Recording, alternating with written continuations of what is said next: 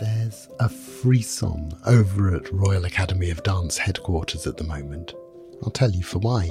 For the first time in four years, the RAD's flagship event, the Fonteyn, that's the Margot Fonteyn International Ballet Competition, is taking place in person in London this October in a shared physical space with real physical young dancers, a 3D human audience, and actual coaches and choreographers.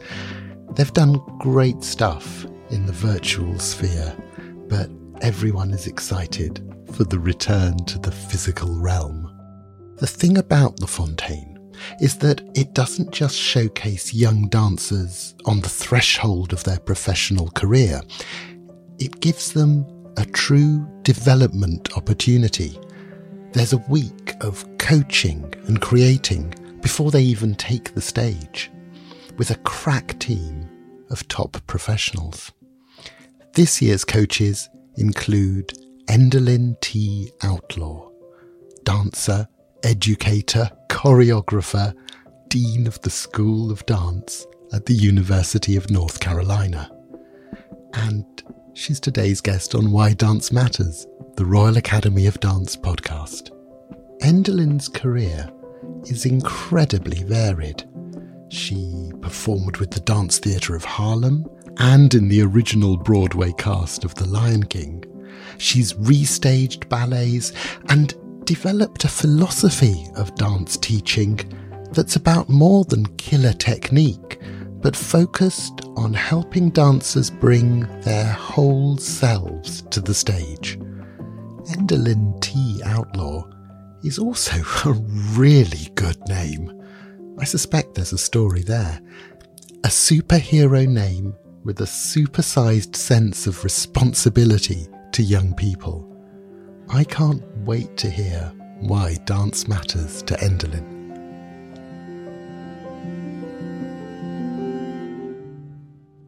Endalyn, welcome to Why Dance Matters. I was really struck by something that you said in an interview when you became Dean of the School of Dance at the University of North Carolina. And you said that you wanted your students to become not only incredible technicians as dancers, but also good citizens of the world. And it's such a resonant phrase. I wondered, what does that mean to you to be a good citizen of the world? And why is it important in dance? Well, I think to be a good citizen in the world is to be someone who is actively listening and paying attention to the things that are going on around them in their immediate lives, but also on the broader spectrum. I think that that enhances and enriches their experiences, but also gives an opportunity for them to affect change in the world. And so I think good citizens are, are people who just care about what's going on on a larger circumference than just what is immediately impacting them in life. And I do think that that does resonate with who they become as artists. I know for me that being a good human, being a mindful human, caring about the world around me shaped my art and me becoming a ballerina far more than my being a ballerina shaped who I was as a human being. I think that the residue of our experiences really impact how we are perceived as artists on stage that there's so much more to us than the visual that they're seeing, which is wonderful and which is why we train and work really hard and do the repetitive things that make a strong artist. But I think the human behind the artist is what takes you to that next level and resonates with an, a broad audience. And that's so interesting because it's easy, I think, in dance because it's so demanding, because it requires, as you say, all that work, all that practice, all that repetition, it must be quite easy sometimes to kind of cut yourself off from the wider world, to just have those blinkers on and to be a good citizen in the studio and on stage and and forget about the world. But I think best practices are just transferable skills. So I, I, think if you if you come in as a person who has been taught to respect others, to embrace differences, to err towards kindness and believe in the positive as opposed to immediately thinking the other. I think that those things really do carry into the studio with you. And maybe there was a period, and it, it would be far back in my training and in my um, professional career where I did kind of adhere to the leave who you are at the door, don't bring it into the studio. Um, I remember that being something that was often taught because there was a, a certain desire for you to allow yourself to just be amused and lean into the transcendence of what it was we were ultimately trying to do on stage. But that, I don't remember when that shifted. All I know is when the shift happened, that for me, bringing my experiences with me enhanced everything that I did in the studio um, and was validated by starting to get roles and really being able to embrace them from a rich standpoint. And as an educator, is it easy to pass on those ethical qualities? Is it just by modeling them or do you design the way you teach so that it isn't just about steps, about technique, but is about that wider perspective? They really go hand in hand. I think it is most effective teaching students and learning yourself when it is a cyclical thing that your actions what and what you say match one another. I often say I don't want my statements to be my actions, but I want my actions to be my statement. If I live it, if I embody it, then I'm showing you what I'm also encouraging you to do, what's in my syllabi, so that you see it in real time and you see that it is not something that I'm just extending to you as an expectation. I'm showing and trying to live it, even as challenging as that can be at times.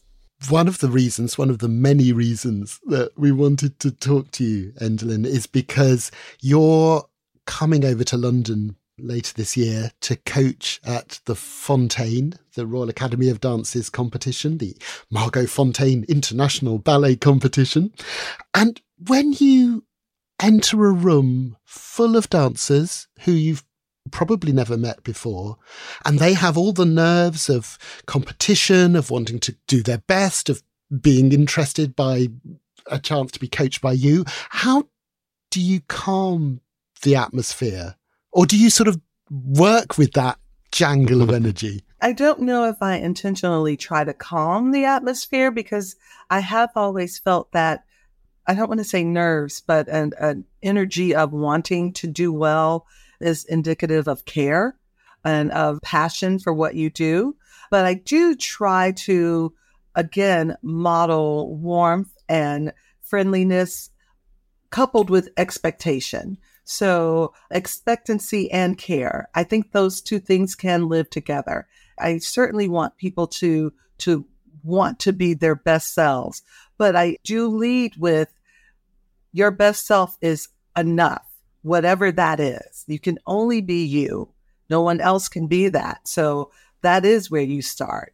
And do you get an immediate sense when you meet a dancer for the first time of who they are, what they might need from you, what you might usefully give to them? Is that something that you can start tuning into quickly? I would say with some dancers, yes. I think some people are more open and curious or vulnerable.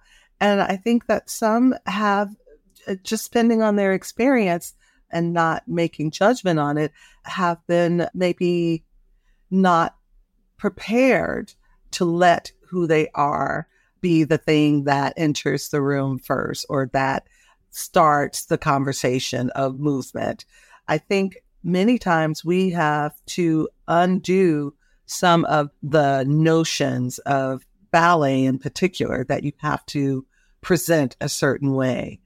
I don't always get a sense, but pretty quickly in, I think once you start to just talk with them and see if they are quick to respond and give opinions. I remember being a student that we weren't really encouraged to verbally express ourselves. And I think now we're encouraging students to have agency and autonomy and, and voices and, and that their narratives can come from verbal expression just by them being in the room and then by the embodiment of stories of who they are. There's a, a real need for us to encourage those things to come out in students. But I think some are further along in that just naturally by personality, who they are, and others less so. Could be from any number of things.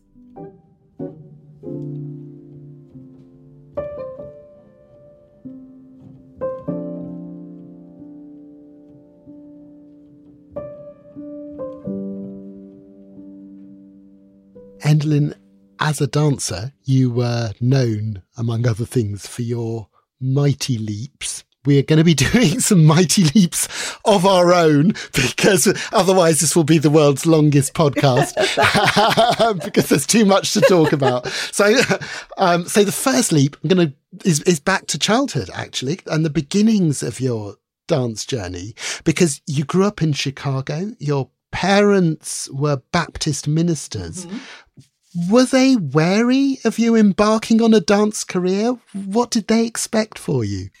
All right. So this is is all probably going to sound really, really cheesy, but um... we are friends to the cheesy on this podcast. You're, you're at home here. but I, so I'm the youngest of four siblings, and I am seven years younger than my closest sibling and they are stair steps. They are seven, eight, nine years older than me. So when I came along, I was definitely a surprise. Let's just say, and I, I'd like to think that it was a pleasant surprise, or at least it turned, it turned out to be a pleasant surprise. And as the last child in my family, and we were a family of very modest means, my mom, her favorite aunt, was concerned that after having me, she might have another series of children and, and, and wanted her to name me end to me, no more kids. Um, no. Oh my goodness. It's a true story. and so my mom named me End of the Line, a play on End of the Line, Endalyn, symbolizing, you know, that that's the end of this lineage of children. And she didn't have any more. But with that, she poured into me all of the things that she had learned over her years of being a mother. Some of those things were about the arts. She became aware of Josephine Baker and of dance in general. And so I was really the benefactor of a mom who, through just reading and awareness, was ready to tap into my creativity. And so when I got on the table of one of her best friends and started dancing to Tiny Tim's Tiptoe Through the Tulips. They didn't they didn't think I was crazy. They were like, "Ah, here's the dancer. This is that opportunity."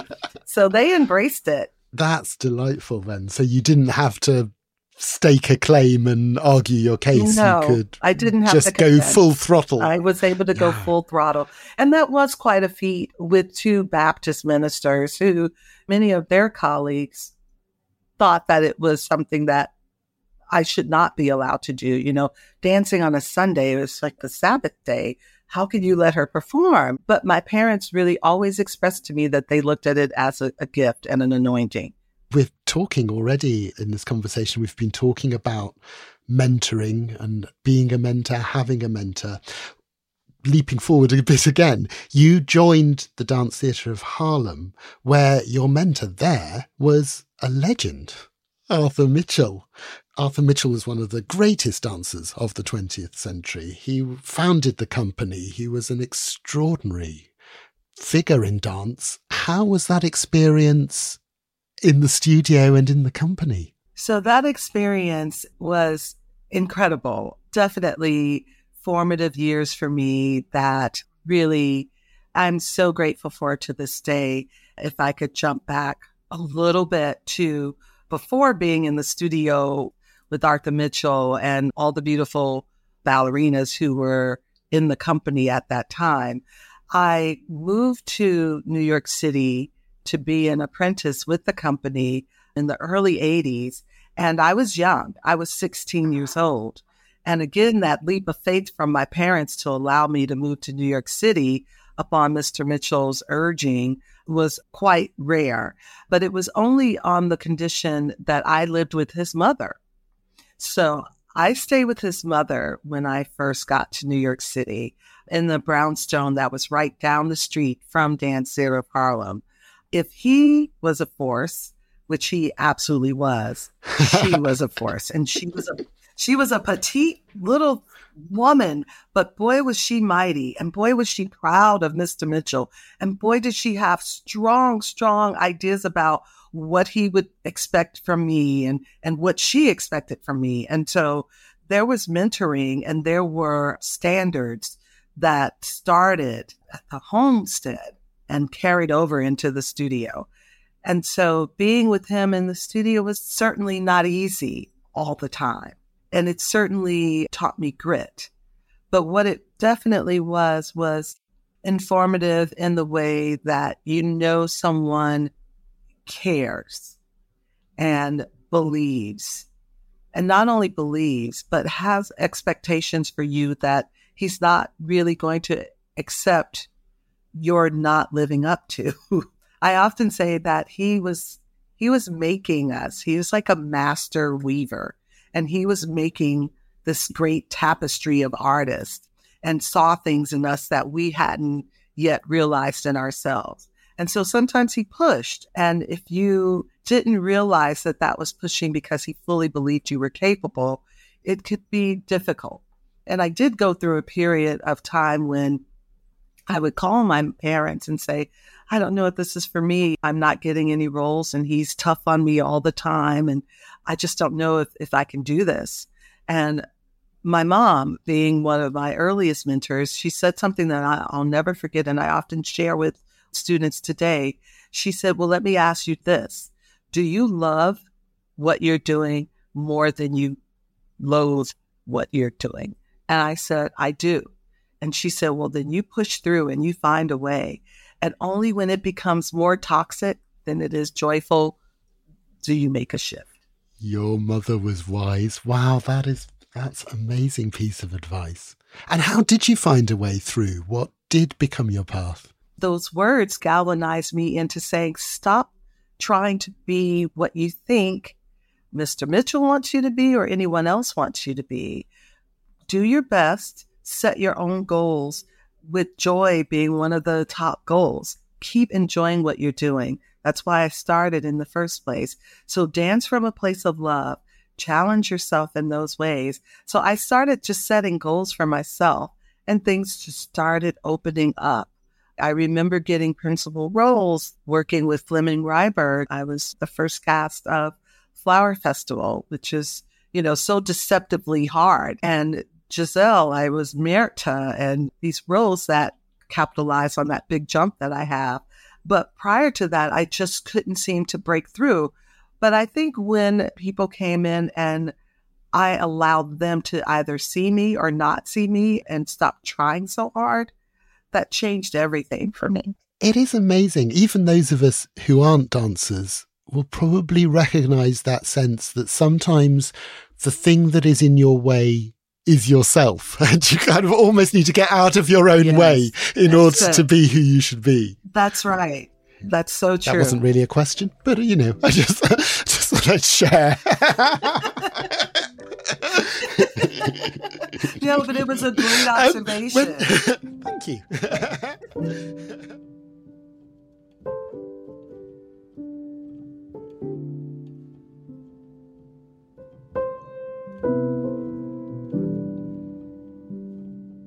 when you began dancing, and especially in, in ballet, opportunities for dancers of colour must have seemed even more limited than they are today, and they're not always brilliant today.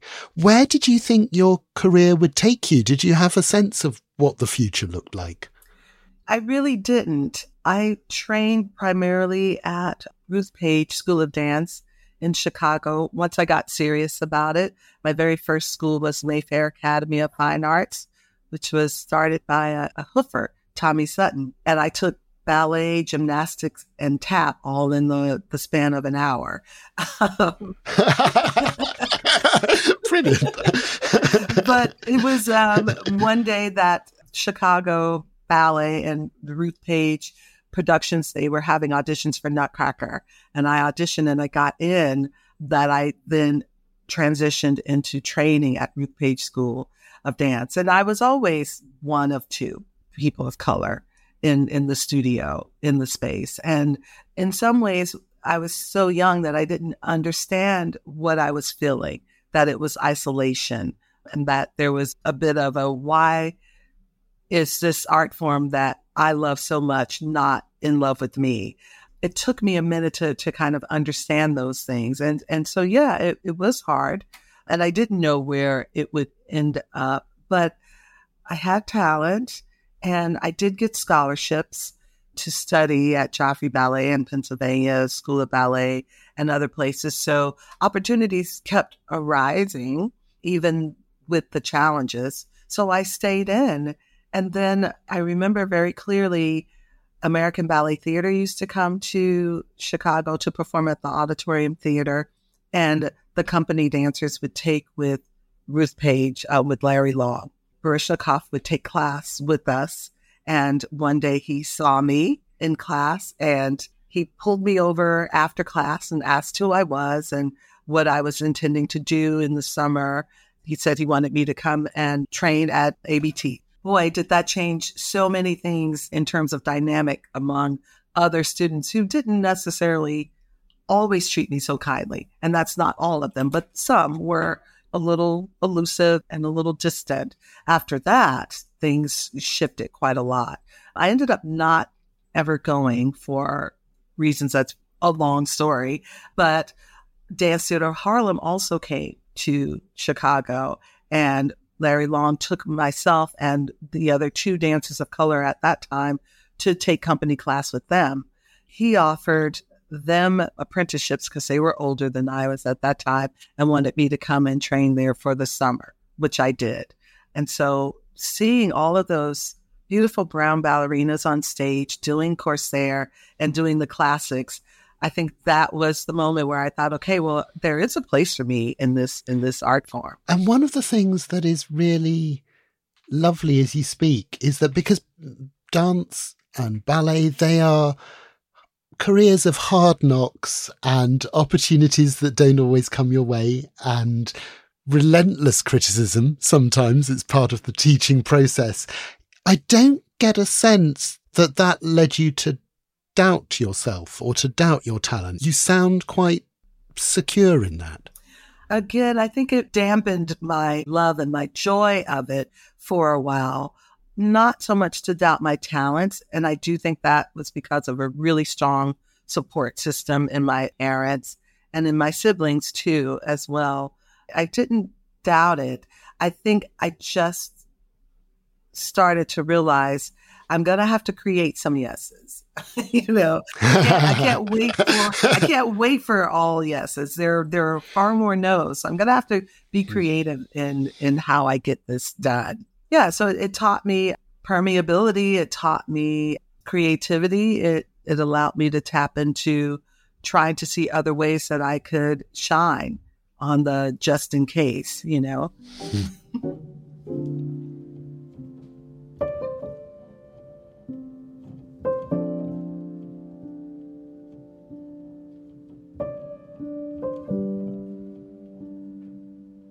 It's time for another mighty leap. We're heading to Broadway. It blows my mind that moves that you first danced in the original cast of The Lion King are still performed today by countless dancers across the world, probably dancers who don't necessarily have a sense of the people who were in the room when they're creating those steps originally. It's an astonishing thought. When you were part of The Lion King, did you feel that you were involved in something that would have such a long life? I absolutely did. you know? and not because of not because of, of my role in it, but because of the collective from Julie Taymor, who just recently spent time here at UNCSA with our students and is just an incredible role model for women who are in forms where they are the minority. Her representation of, again, having a sense of who and what it is she knows will be successful and what it will take, what sacrifices may have to happen in order for those things that she knows are integral to a successful production to take place. She is an incredible mentor of mine, whether she knows it or not. But that, I think, it started at the top. Her manner, her belief, her extreme amount of research and respect for the cultures and the details from the fabrics and the prints and them all having meaning and being specifically chosen. All of those things were indicators that this is going to be something special because there is real care going into the creation of it. Nothing was done in a haphazard or just a throw it in there kind of manner. Working with Garth Fagan and PJ Pennywell and Natalie, again, the work that they put into creating concert like movement in this Broadway production elevated the level of the artistry within this really accessible story that people knew from this animated movie. So I did know that it was going to be a success because they just put together an incredible team of people from the creative team to the artist. I mean, people like Karine Plantadit, other dancers from Ailey, um, and all of the the singers from South Africa and the U.S. It, it's incredible voices, incredible movers. And is it a very different discipline, especially when you've come from a, a repertory company like Dance Theatre of Harlem, to suddenly have to perform the same piece night after night, several nights a week, several afternoons a week for weeks, months at a time. Is that a very different sort of discipline? It is. It really is. And I would love to be able to tell you, as the dean of a school where I would want everyone to always think that professionalism is something that must always be at the forefront. There are times, and, and particularly coming from a concert dance world where there were so many different ballets in our repertoire and so many different roles to play where going into a, a, production where after a certain point they consider it frozen. And what you do on stage is to aim to do things exactly the way you did it the previous time that for an artist and someone who likes to experience and experiment with newness and nuance that was really quite challenging. So it was a, a type of discipline and stamina that you had to find. How do you keep it new within yourself so that the person in the audience who's seeing it for the first time is not being shortchanged? And again, was it easy to hold on to the joy of performance? In the middle of a long run? I, I, think sometimes the fatigue got to you. The joy came in the community that was built in that group of people. I mean, we were really, really close and really supportive of one another. And we laughed together and we did things outside of performances and productions. We really felt a sense of being a family. And when one person maybe needed to be lifted up, we literally did circle dances and we created skits and celebrated people in song and, and rap and we dressed up and we made each other laugh and smiled. And so we found ways to keep freshness a part of our experience, even if it didn't happen on the stage, if we had to honor being consistent in what we did.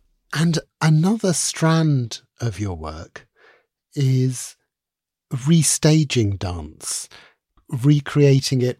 It's such an interesting discipline, that one, because it's not like a musical score. It's not like a play text where it's written down. There's notation, there's film, but holding on and communicating the spirit of a piece of dance is ever so tricky. How do you do it? It really is tricky. And I think it really is an honor. It's an honor to be able to impart your knowledge of someone else's work onto new bodies who should feel like once it is given to them that it is equally an honor to be able to perform that with the history of it informing the movement, but also with the freedom and license to be able to bring who they are into the role.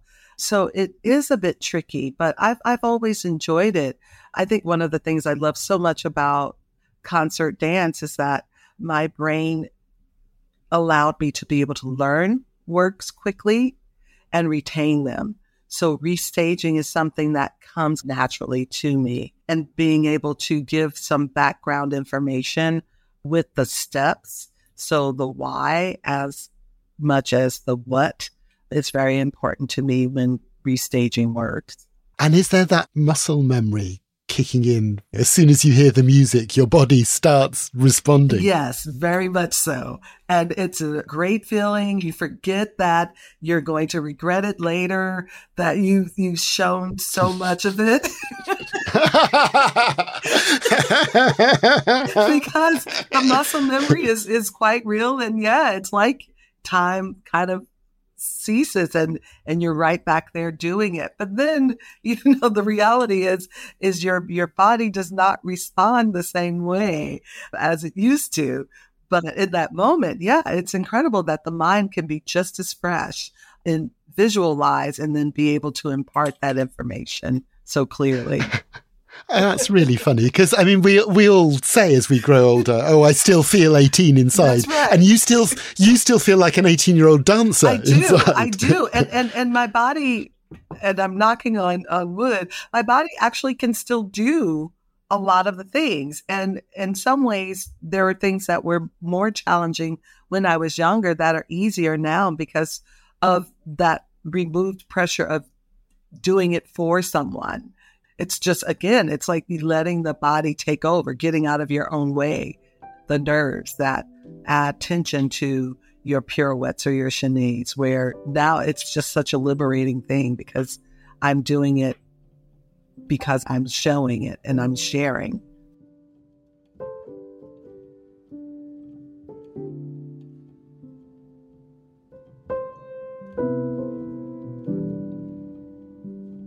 And we're taking one of our last leaps, taking you to your current role at the University of North Carolina. And you took up your post in 2021. It's it is an interesting moment for dance, isn't it? In terms of the conversations we're having about diversity, about the mental health crisis that was really heightened by the pandemic, about the dance industry as a place for a healthy career. And those are conversations that even a decade ago weren't being had publicly. And so I guess it's good that they are. But how do you reflect on, on where we are now? I see where we are as being a place of, I don't want to say pause, but I think it's a place of awareness and again, an opportunity where actions really can happen, but we need to really act now and stop speaking about things either anecdotally or even in theory. Now is the time for us to make more opportunities for diverse dancers, not just in terms of race, but aesthetics and gender, to be able to open up our art form and our companies for those possibilities. I think it will only enrich the discipline that we all love so much. I think it will allow audiences and future dancers to see themselves represented. And I think that the more normalized we make it, the better it will be, particularly in ballet. We still have work to do on leveling out the hierarchy and making it a demystified form where people can't see themselves. And it doesn't have to be in narratives. It just has to be in accessibility, make it available to people to do and to see. And it must be satisfying to be in a leadership position where you can, as we say, be the change that you want to see. You can enact strategy. You can make things happen. It is. It's incredibly rewarding. It's challenging. I leave work sometimes with a, an enormous smile on my face. And then I get home and I pass out because it, it is one of those things where I'm sure you've heard leave it all on the stage. I think that the stage of change requires a lot of leaders. You have to think of how you can make change in a way that does not feel abrupt, disrespectful of tradition, and also that truly does do the thing that you are trying to have it do. And when I say that, when you think of equity and when you think of inclusion, it it shouldn't be one group feeling more included by another group feeling less so. When I say I want to be an advocate for inclusion, that's for every single one of my students, regardless of the color of their skin. So that may mean their height, that may mean many other things. And inclusion sometimes it is celebrated in making space for a group to shine, but not exclusive of other people being welcomed into those spaces or into those opportunities. Like, for example, we will be doing our winter dance is a main stage performance that happens in February every year here. This coming February, our winter dance will be the first celebration of Black History Month with all choreographers of color. But that does not mean that all of our students won't be dancing and performing and participating. It's open and welcome to everyone. It's a learn about and, and experience this with me, not separate from me. I can't help but feel that for the young dancers in the Fonteyn, it's going to be a wonderful experience to be in the studio with someone who approaches what she does with such thoughtfulness and such care what are you hoping that they will take from the experience of working with you? Well, first of all, thank you for that. I'm just really excited to be in the studio with them. Everything that I've done in my career has been special and joyful to me. And I understand what my role and responsibility as dean and a leader in admin is now. But the studio and being in conversation with students and student artists, that's my happy place. So I'm hoping that what they'll take from me is that you have people who don't want to change you or try to fit you into a box or be something that you're not. We want you to be your best self and discover that along with us. We want to give you the tools to discover that, not discover it for you. So as a coach, I just want to give them the space to find the things that they need within themselves to elevate what it is they're going to present when they are performing.